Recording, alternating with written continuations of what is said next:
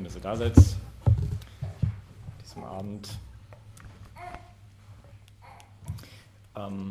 Freut mich auch, dass Pater Andreas, unser Provinzial, zu Besuch ist gerade. Deswegen eben diesen Aufmarsch in Priestern, weil wir gerade Treffen hatten. Ja, ich meine, einige von euch haben ich habe es nicht geschafft, glaube ich, alle zu schreiben, aber doch einige habe ich eine Nachricht geschickt oder gebeten, ob sie heute da sein könnten oder wenn nicht, dann ob sie nachher den Podcast von dieser Predigt hören können, weil ich was im Herzen habe, was ich ein bisschen versuchen wollte mitzuteilen. Schauen wir mal, ob es halbwegs gelingt. Genau.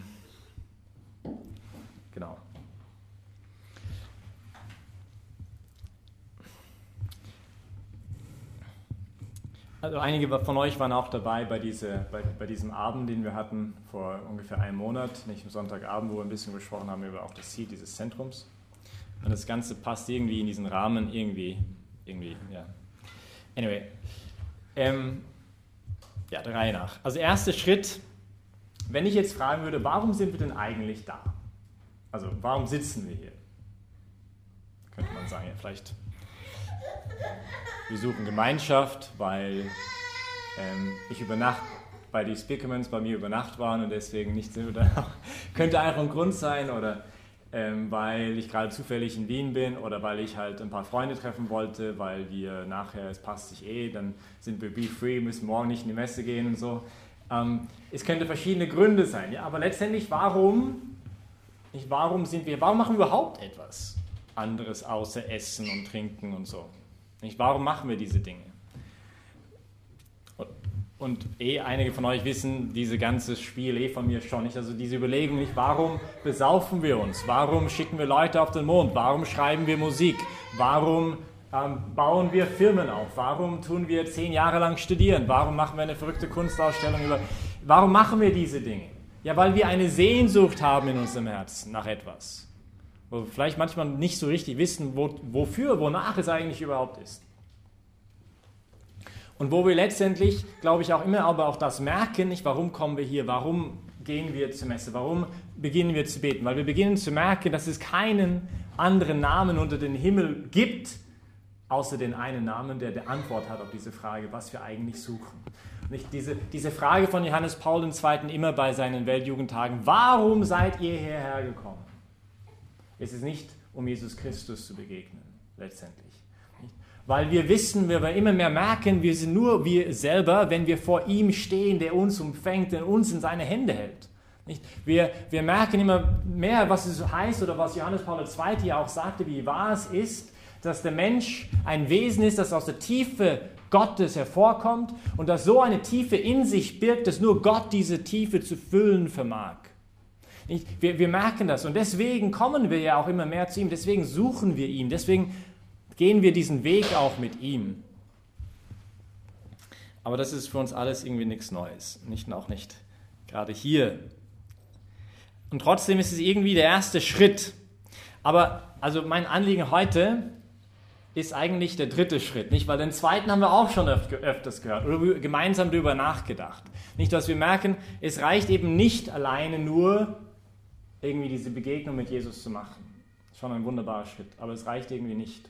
Weil der Glaube in ihm ist Berührung mit ihm selber, ist hineingefügt sein in seine Vision der Welt. Wir beginnen mit Jesus ja die Welt anzuschauen, wenn wir ihn wirklich begegnen. Also, ja, schauen wir mal, ob das irgendwie... Ich hoffe, am Ende dieser Predigt ist klar, was ich sagen will. Aber gut, der Kontext für die Lesungen von heute, was ist es? Nicht die Bibelstelle, das Evangelium, was wir heute gehört haben. Anfang des Evangeliums von Jesus Christus, dem Sohn Gottes. Und in diesem One-Liner steckt schon so wahnsinnig viel drin. Der Anfang, Arche auf Griechisch. Benutzt das gleiche Wort, das Johannes nutzt, um sein Evangelium zu beginnen. Im Anfang war das Wort. Auch der Markus, beginnt etwas sehr Tiefes hier zu sagen. Anfang des Evangeliums, die frohe Botschaft. Die frohe Botschaft, dass dieses Wort Evangelium, wie es vom Griechen benutzt worden ist, ist eigentlich auch, was die was die Herrscher, die römischen Herrscher benutzt haben, wenn sie einen Feldzug gewonnen haben. Da gab es Leute, die vorher gegangen sind und die frohe Botschaft verkündet haben, wir haben gewonnen, nicht den Siegeszug. Von Jesus Christus, Jeshua, nicht der Joshua, der zweite Mann war von Moses, der diesen Feldzug gemacht hat, der dann die Mauern von Jericho runtergefallen sind, der sie ins gelobte Land hineingebracht hat. Diese Assoziationen kommen da mit. Nicht? Aber auch der Name selbst mit heißt Gott rettet. Und Christus, der Gesalbte Gottes, der Sohn Gottes. Die Römer hatten begonnen, den Kaiser als den Sohn Gottes zu sehen. Und hier verspottet fast irgendwie der Markus ein bisschen diese Vision. Nicht? Und eigentlich das ganze Evangelium ist hier schon drin im Kern. Anfang des Evangeliums von Jesus Christus, dem Sohn Gottes. Es begann. Und dann beginnt diese ganze Heilsgeschichte bis zu unserem Tag. Und wie beginnt es jetzt? Und das ist halt der Punkt, dass ich halt irgendwie sagen will. Wie beginnt diese ganze Sache? Ja, nicht indem jetzt Gott irgendwas beginnt zu machen, sondern es gibt einen Boten, nicht, der in der Wüste ruft. Es gibt einen Bote, der in der Wüste ruft. Und dann könnt ihr sagen, okay, ja, das wissen wir, nicht, dass jetzt kommt der Pater George wieder und sagt, ja, wir müssen wieder Johannes der Täufer sein. Und wir müssen unsere Stimme für Gott irgendwie dargeben, sodass er seine Liebe in diese Welt hinausrufen kann. Und ja, das stimmt, glaube ich. Heute Morgen war ich hat eine Gruppe von jungen Leuten mich gebeten, einen Vortrag zu halten über Vision. Und das Erste, was ich gedacht habe, gut, ich setze mich dahin und rede über Vision, aber ich meine, es gibt viele Visionen, ja. Ich kann eine Vision haben, dass wenn ich 65 bin, kann ich mich zurückziehen und Golf spielen. Das ist eine Vision vom Leben. Könnte sein, nicht? Ich habe eine Vision, dass ich viel Geld verdiene, dass ich es mir gemütlich habe im Leben. Kann eine Vision sein. Nicht? Und dann habe ich versucht zu sagen, weil, hör mal, also wenn ihr schon einen Priester ruft, der über Visionen zu reden, dann werde ich euch nicht so eine Vision vorstellen. Weil ich glaube, die Vision Gottes ist ganz anders. Vision heißt, in die Vision Gottes einzutreten für einen Christ. Nicht? Glaube heißt ja, nochmal, in diese Vision Gottes einzutreten, wie er die Welt sieht. Und wenn wir jetzt überlegen, was hier passiert mit den Johannes, ist es natürlich wunderschön, weil er leiht sozusagen nicht seine Stimme für Gott. Aber ich glaube, es gibt noch einen weiteren Schritt. Also, ja. Man kann sich fragen, wie ist der Johannes der Täufer denn in der Wüste gelandet? Also, wie ist er hineingekommen? Wie hat er seine Mission begonnen?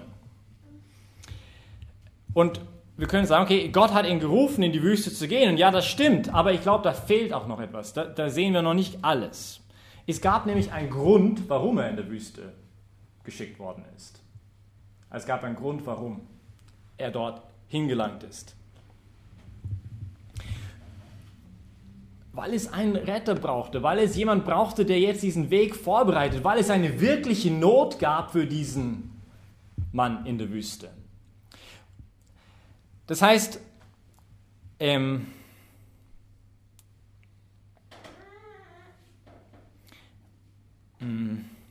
soll ich das sagen? Johannes war inspiriert, etwas zu tun. Und ich glaube, unser Problem sehr oft ist, nicht, oder kann sein, mit der großen Frage, was will Gott von mir in meinem Leben, mit den kleinen Dingen auch manchmal, dass wir zu sehr das überlegen zwischen, also mir und Gott, nach dem Motto, was tut mir gut, was wird mir gefallen, wie kann ich mich selbst verwirklichen, wie kann ich glücklich werden, wie kann ich mein Leben verwirklichen, wie ich es halt will, wie kann ich am Ende des Tages den Frieden finden. Und zu wenig denken wir an diesen anderen Aspekt der Not der Welt. Nicht? Was sind die wirklichen Bedürfnisse denn da eigentlich da draußen?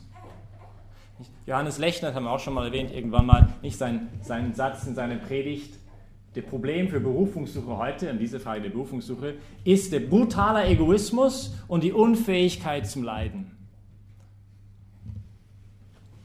Und wenn wir denken, wenn Gott heute Menschen sucht, die bereit sind, sich inspirieren zu lassen von ihm, nicht sozusagen ihre Stimme ihn zu leihen. Ich glaube, vielleicht ist auch öfters genau das Problem, nicht? Dass man nicht genügend das ins Herz hat, was auch die, irgendwo habe ich sie hier aufgeschrieben, wo ist dieses Zitat? Genau. Die Hildegard Burjan, die Gründerin von der Caritas Socialis in Wien, mal sagte: Gott gibt uns den Verstand, damit wir die Not einer Zeit, die Ursachen dieser Not, die Mittel, die zur Abhilfe führen, erkennen. Er stellt uns nicht zufällig mit unseren Verhältnissen zusammen.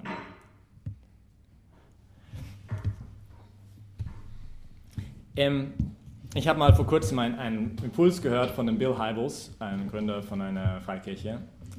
Und was ein Satz, der mir auch gefallen hat, was er gesagt hat, oder was mich ein bisschen inspiriert hat, war diese Idee, was er nannte, die heilige Unruhe. Oder eigentlich sagt es, ich habe den Namen auf Englisch jetzt vergessen, das ist meine Übersetzung. Eigentlich vielleicht wäre besser zu sagen, die heilige Unzufriedenheit. Weil natürlich kann ich jetzt die Bedürfnisse dieser Welt anschauen. Ja? Ich kann merken, da gibt es Probleme und da gibt es gewisse Dinge, die dann auch vielleicht eine Vision gebieren können. Wenn wir fragen, also wie wird eine Vision geboren, ist es ja durch Inspiration letztendlich. Ich bin inspiriert von etwas.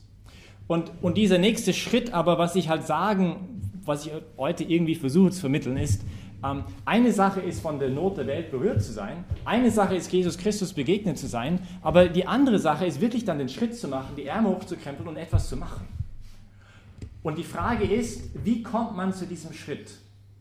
Wie kommt man zu diesem Schritt, dass ich jetzt von einer Grenze bekomme und beginne mein Leben und sage, okay, jetzt kann ich nicht so weiterleben, ich muss das jetzt radikal ändern. Ich muss hier etwas anpacken. Wie kommt man zu diesem Schritt? Und ich glaube, es hat sehr viel mit dieser dieser heiligen Unruhe zu tun. Nicht zu merken, das kann nicht so weitergehen. Nicht? Da kommt so ein Punkt, du sagst, also das halte ich einfach nicht mehr aus, weil das mich so packt und so, it wrecks me. Also es zerstört mich so innerlich, dass ich das nicht mehr aushalte, dass die Situation so weitergeht und jetzt muss ich was tun, um was zu ändern. Zum Beispiel der heilige Franz Xaver am Anfang der Woche, seinen Festtag, nicht, der nach Indien gegangen ist, der einer der größten Verkünder des Glaubens weltweit war und dann irgendwann es nicht mehr ausgehalten hat und dann halt auf den Weg geht und dann zurückschreibt zu Ignatius. Oft genug dachte ich an die Akademien, die Unis in Europa, vor allem an die von Paris, als sollte ich wie ein Irrer durch ihre Räume rennen und sie, die mehr Gelehrsamkeit als Liebe haben, antreiben mit Worten wie: Wehe, welch riesige Zahl von Seelen ist durch eure Schuld vom Himmel ausgeschlossen.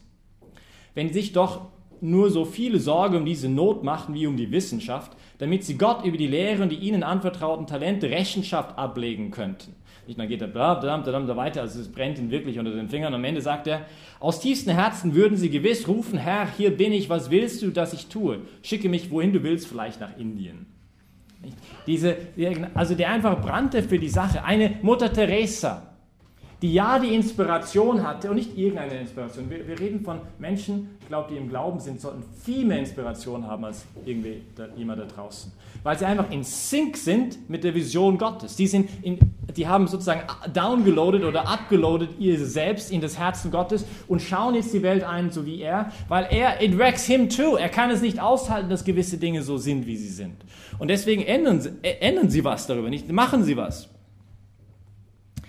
Also, vielleicht könnte man diesen Punkt nennen, the breaking point. Nicht? Es ist eine Grenze und du hältst es nicht mehr aus. Ich denke an eine Geschichte von einem Bekannten, der war an einem Flughafen und er musste seinen Flug, also catch his flight, und er sah, wie ein Bursche, ein Bully, ein anderes Kind, also so ein 8-Jähriger, einen so 3-Jährigen, und die Eltern waren nirgendwo zu sehen, und gegen den, also gepuncht hat und dann halt gegen den Boden so runter und rüber. Und alle gehen vorbei und machen gar nichts. Und er musste seinen Flug irgendwie nicht und dann sagt, ich muss eigentlich meinen Flug auch schaffen,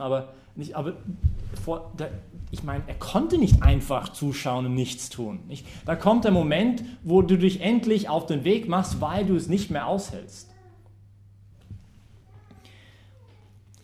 Und ich sage nicht, dass jedes Mal, dass wir eine Not sehen in der Welt, dass das unsere gottgegebene Berufung ist. Nicht, dass das genau das ist, was wir jetzt machen sollen. Aber ich glaube schon, da gibt es vielleicht etwas, dass er uns ins Herz legt, eine heilige Unruhe, die er uns ins Herz legt, die doch das ist, was er genau von uns will. Papst Benedikt, 18.09.2010 in England, zitiert den seligen John Henry Newman. In einer der bevorzugten Meditationen des Kardinals heißt es: Gott hat mich erschaffen, damit ich ihm einen besonderen Dienst erweise. Er hat mir eine Aufgabe übertragen, die er keinen anderen übergeben hat. Jeder und jeder von uns ist gemäß seinem ihren Lebensstand angesprochen, sich um die Ausbreitung des Reiches Gottes zu bemühen und das irdische Leben mit den Werten des Evangeliums zu durchdringen. Jeder von uns hat eine Sendung. Jeder von uns ist aufgerufen, die Welt zu verändern. Nicht man denkt an Papst Franziskus, der Glaube beinhaltet immer den Wunsch, die Welt zu verändern. Jeder von uns hat eine Sendung, sich für eine Kultur des Lebens einzusetzen, eine Kultur, die durch Liebe und Respekt für die Würde eines jeden Menschenwesens eingeprägt ist und so weiter. Nicht jeder von uns, Gott hat mich geschaffen, bla bla bla, er hat mich eine Aufgabe übertragen, die er keinem anderen übergeben hat. Nicht Gott hat eine Vision von jedem von uns. Gott hat eine Vision, als er uns geschaffen hat. Nicht? Und jetzt die Frage ist, wie können wir diese Vision da uns hineindocken? Wie können wir herausfinden, was überhaupt diese Vision ist? Und ich glaube, der erste Schritt ist schon das, was wir gesagt haben am Anfang, ist die Begegnung mit Christus. Nicht Papst Franziskus vor ein paar Tagen zu uns Ordensleute. Svegliate il mondo, nicht weckt die Welt auf, weckt die Welt auf. Wie stellt Christus im Zentrum eures Lebens? Nicht erster Schritt ist sicherlich das. Und das ist auch, was Johannes Paul II. Sagte in meiner Lieblingspredigt aller Zeiten Guatemala zu den Jugendlichen in einem Fußballstadion. Das ist, was die Welt bewegt, euer Glaube. Die Welt von morgen legt in euren Händen. Was bringt uns von den Plänen, die im Labor bleiben, zu Handlungen, sorry, das ist nicht Papst Johannes Paul, das ist Papst Franziskus, wie man sehr schnell merken kann. Ne? Zu Handlungen, die beginnen, die Welt zu verändern. Unser Glaube in Christus befähigt die Müdigkeit und den Zweifel und vielleicht das Gelächter derer, der sich in ihrer Gemütlichkeit zurückgezogen haben oder denjenigen, die zu Mitmenschlichkeit fähig ist, als naiv anzusehen. Und dann geht doch Papst Johannes Paul II. Weiter mit: Der Glaube lehrt euch, dass es sich lohnt, sich zu bemühen, besser zu werden, dass es sich lohnt, für eine gerechte Gesellschaft zu kämpfen, zu arbeiten, dass es sich lohnt, den Unschuldigen, den Unterdrückten, den Armen zu verteidigen, dass es sich lohnt zu leiden, um die Leiden der anderen zu lindern, dass es sich lohnt, den Menschen, unseren Brüdern, immer mehr seine Würde zu schenken. Es lohnt sich. Und dann kommt's. Denn der Mensch ist nicht das arme Wesen, das lebt und leidet, sich erfreut, das ausgebeutet wird und sein Leben mit dem Tod beendet, sondern er ist ein Wesen, das kann man leider nicht, kann ich nicht wieder machen, aber jetzt hat er wirklich im Mikrofon geschrien, als er das gesagt hat. Er ist ein Wesen, das Abbild Gottes ist, zur Freundschaft mit ihm berufen, ein Wesen, das von Gott geliebt ist und wo er will, dass es geliebt wird. Das heißt, unsere Vision von den Menschen, die Liebe zu den Menschen, bringt uns dazu, nicht? Diese heilige Unruhe ein bisschen zu beginnen zu spüren. Aber der zweite Schritt ist eben auch, denke ich, dass wir ein bisschen schauen, versuchen zu schauen, wo ist bei mir meine heilige Unruhe? Ja? Wo könnte es sein, dass vielleicht Gott mich auch beruft, nicht gleichgültig einfach zuzuschauen? Ist es, wenn wir die physische Gewalt in unserer Welt anschauen? Nicht? Sind es die Armen, wo ich irgendwann sage, nee, das kann ich nicht mehr zuschauen, wie manche Menschen, in was für einem Zustand manche Menschen auf dieser Welt leben, das kann ich nicht aushalten. Da kann ich nicht einmal gleichgültig zuschauen. Sind es die AIDS-Kranken? Nicht? Man denkt an Jos und Juli, die gerade ein Jahr für die AIDS-Kranken sich aufopfern in Indien. Ist es, dass unsere Pfarren so verschlafen sind teilweise? Es gibt auch großartige Pfarren. Ich habe mir, also für mich vor ein paar Tagen war es halt so, ich war eingeladen, irgendwo zu predigen, in einer Pfarre, an einem Sonntag. Und nachher spricht mich kein Mensch an. Ja. Sagt nicht, hallo, grüß Gott, danke, dass du da warst, gar nichts. Und ich habe mir gedacht, wenn das mir als Priester passiert, ja, also es ging nicht um mich, aber der Gedanke war, oh Gott, wenn hier jemand neu zu dieser Pfarre kommt und der wird nicht angeschaut, nicht angeredet, nicht gar nichts, wie schade. Und doch, was ein Potenzial das wäre. Ja? Vielleicht ist es das, das mich bewegt. Ist es der Betrug in der Politik, Es ist die Abtreibung, dass man schon die Pille danach ohne Rezept bekommen kann, nicht? Seit Neuestem. Dass 80% der Männer Pornografie konsumieren, anscheinend. Die Selbstmordsrate unter den Jugendlichen in Österreich ist die größte Todesursache unter jungen Menschen. Vielleicht ist das etwas, das mich bewegt. Ja? Dass es in Wien in 2013 181 polizeilich bewilligte Prostitutionlokale gab. Man rechnet, dass bis zum Ende des Jahres 300 sein würden, weil das Prostitutionsgesetz das jetzt erlaubt. Es gibt allein in Wien in 2013 3200 eingeschriebene, registrierte Prostituierte.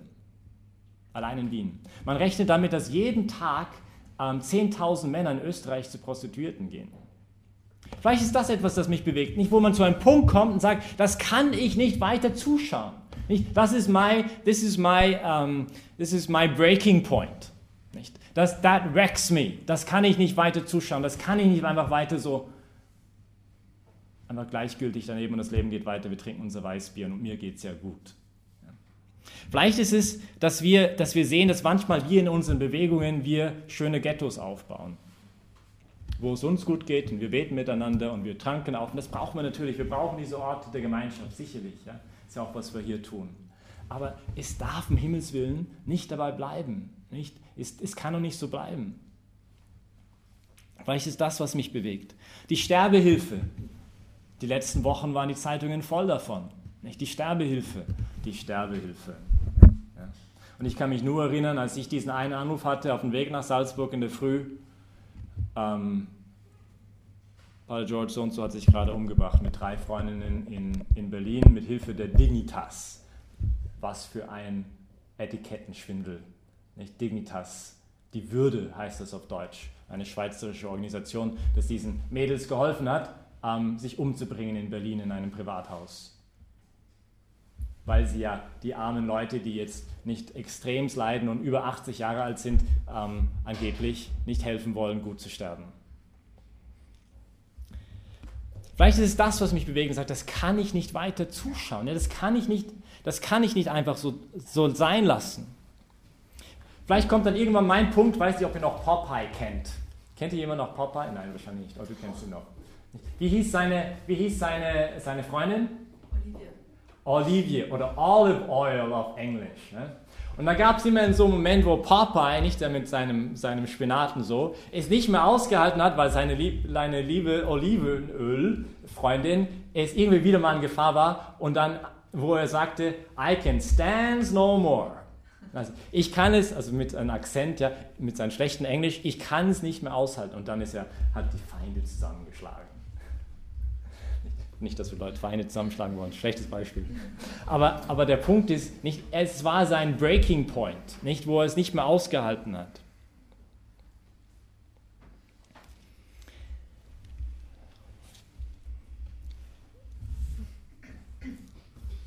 Also die Frage, die ich euch stellen möchte, ist, what wrecks you? Nicht, was berührt euch? Wo ist eure heilige Unruhe, vielleicht, wo Gott etwas hinein inspirieren möchte. Nicht eine Sehnsucht, dass sie sich beginnt zu wecken. Und das immer natürlich in Bezug auf Christus seinen Bezug haben muss, nicht? Weil sonst ist die Gefahr, dass wir uns nur selbst verwirklichen wollen. Nicht? Aber das Interessante ist, wenn wir das zulassen, dass wir davon inspiriert sind, dann fallen so Dinge wie die Sehnsucht, sich selbst zu verwirklichen, zurück, weil das nicht mehr so wichtig ist, weil jetzt die Sache, um die es geht, viel zu wichtig ist, dass man diesen Kram sich nicht, weiß nicht, ich möchte nicht mit dieser Gemeinschaft zusammenarbeiten, weil nicht, dann sind wir nicht so gut oder ich möchte hier mein Selbstwertprofil aufwerten oder sowas, ich muss das machen, das ist alles nicht mehr so wichtig. Wir beginnen, es setzt Energien frei, diese Breaking Point setzt Energien frei, die uns helfen, auf einem ganz anderen Level zu leben. Auf einem ganz anderen Niveau zu leben.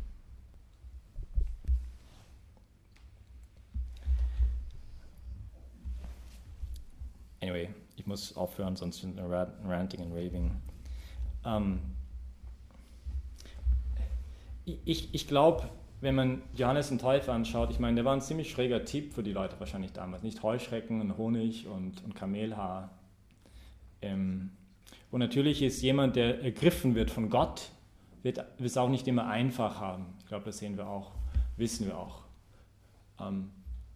Ich glaube, deswegen ist es so wichtig, und vielleicht hier ein Gedanke am Ende, dass wir also bewusst sind, diese heilige Unruhe, what wrecks you can really wreck you. Das heißt, die Not der Armen, eine Sache wie, ein paar der Dinge, wie ich gerade erwähnt habe, die haben alles das Potenzial, dich innerlich zu zerstören, weil du siehst, so wenig du machen kannst. Ja? Es ist so wenig, dass du tun kannst. Und es könnte dich frustrieren und nicht nur merkst, wie schwierig alles ist und zu wissen, Gott scheitert nicht. Und Gott scheitert nicht in unserem persönlichen Leben, wie wir sind, was er sich geträumt hat, dass wir sind. Und ich sage nicht, dass jeder von uns jetzt ein Riesenwerk für irgendwas auf. Vielleicht ist es einfach, sich irgendwo einzufügen in was schon existiert. Aber dass wir da, wo auch immer wir das spüren in unserem Herzen, dass wir die Hoffnung nicht aufgeben. Dass wir wissen, Gott hat diese Welt besiegt. Ich kann alles in ihm, der mich stärkt. Und Gott scheitert nicht. Niemals. Genau. Jesus ist auferstanden, nicht? We are an Hallelujah people and Easter people and Hallelujah is our song, nicht Augustinus. Wir sind ein österliches Volk und Hallelujah ist unser Lied. Also bitte beten wir füreinander, dass wir diese Unruhe auch immer mehr erkennen dürfen, was sie in uns vielleicht ist, was sie ist bei mir. Und dass wir dann auch den Mut haben, die Kühnheit, nicht? Diese Unruhe dann auch zu folgen. Übrigens, das ist, was wir tun wollen hier im Zentrum, nicht letztendlich. Wir wollen einen Ort schaffen, wo ein Durchlauf für Hitze, wenn man so will, für Menschen, die sich berühren lassen wollen von Gott. Nicht? Und dann halt irgendwo vielleicht in dieser Welt ihre Vision, dass Gott ihnen ins Herz gelegt hat, verwirklichen wollen. Wir wollen irgendwie helfen, das zu unterstützen. Manche werden vielleicht eher auch hier sein. Manche werden in eine andere Gemeinschaft sein. Es ist egal. Das Wichtige ist zu finden, was ist es bei mir? Nicht? Wo ist es bei mir? Ich möchte auch euch gerne einladen, also alle, die Interesse haben, am 10. Jänner, am Abend machen wir wieder so einen Visionsabend, Sonntagabend. Das ist auf dem Kalender, vom Zentrumtisch. Das 11. Sonntagabend auf jeden Fall. 10. oder 11. weiß ich nicht mehr genau, was das Datum ist. Und alle eben weiter mit uns gemeinsam darüber nachdenken wollen, über dieses Thema. Herzens gerne. Und beten wir füreinander, beten wir für unsere Kirche, dass sie auch immer das mehr sein mag, was der Herr von ihr will. Wir sehen in dem Papst einen großen Visionar, nicht, der die Kirche aufwecken möchte, dass wir auch uns erlauben, Aufgeweckte zu sein.